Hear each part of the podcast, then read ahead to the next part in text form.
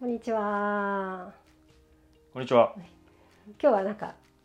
インタビューをしてくれるということで、それでは今回質問が来ておりまして、はいこの質問にお答えしていただきたいんですけども、はい、大丈夫ですか？大丈夫です。はいありがとうございます答えます。はい。質問。一問なしのシングルマザーから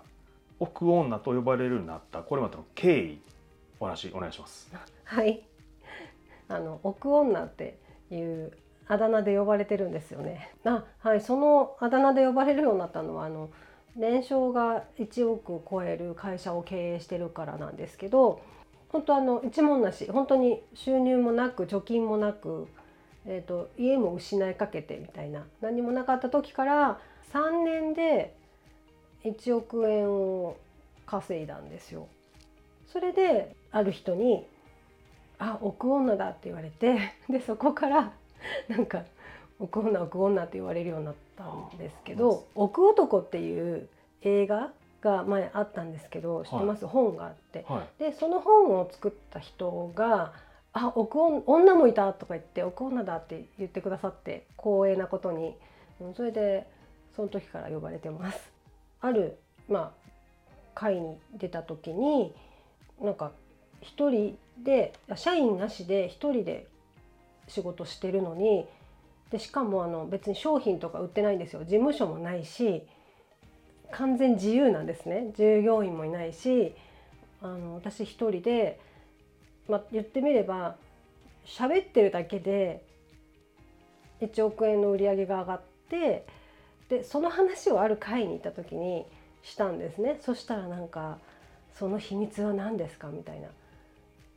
なんかおしゃべりするだけで何で稼げるんですか？何売ってるんですか？とかなんかすごいいろいろ聞かれて億女って命名されて でそこからあのいろんな人に「こうなこうな」って言われて それで今に至るっていう感じですかね。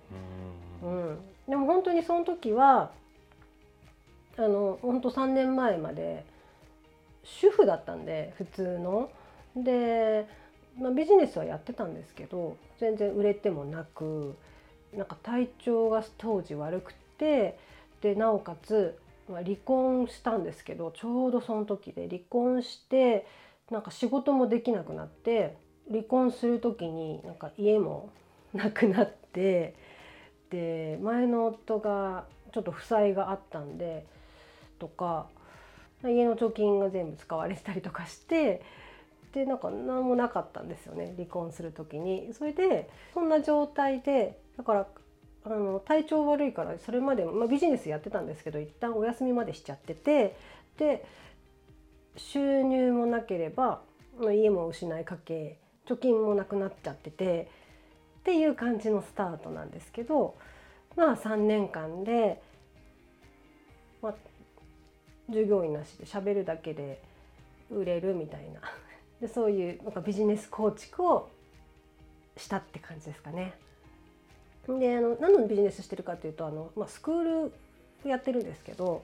離婚する時にねあのちゃんと生活費稼がなきゃと思ってでちょっとある時期ビジネスの勉強したんですけどその時に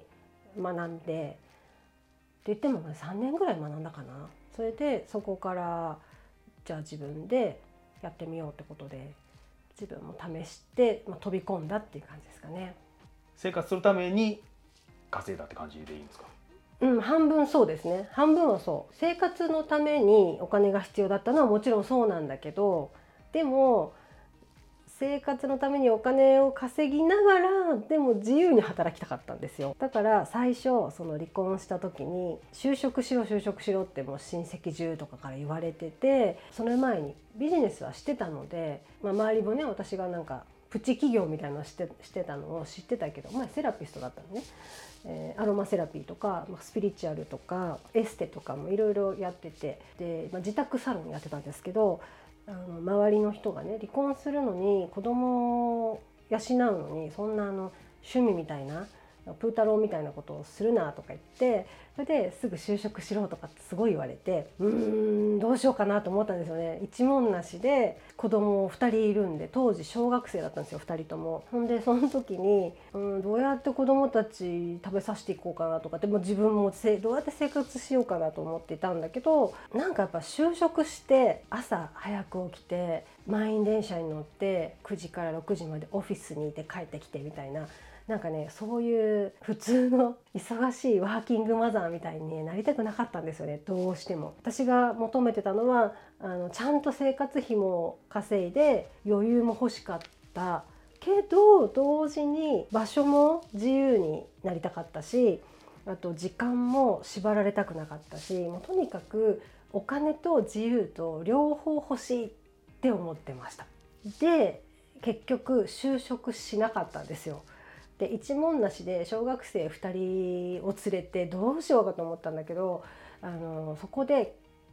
自分でせっかく今までビジネスやってきたからもうその時は、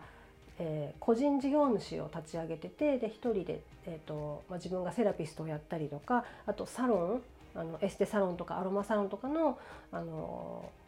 コンサルとかあと講師とかをもう昔やってたんでねでまたそういうのやろうかなと思ってもう一回あの再チャレンジとか思ってでビジネスをちゃんと生活できるぐらいきちっとやろうって決めたんですよね。それがまあ奥女への決断の第一歩でしたね。それが2015年でしたかね。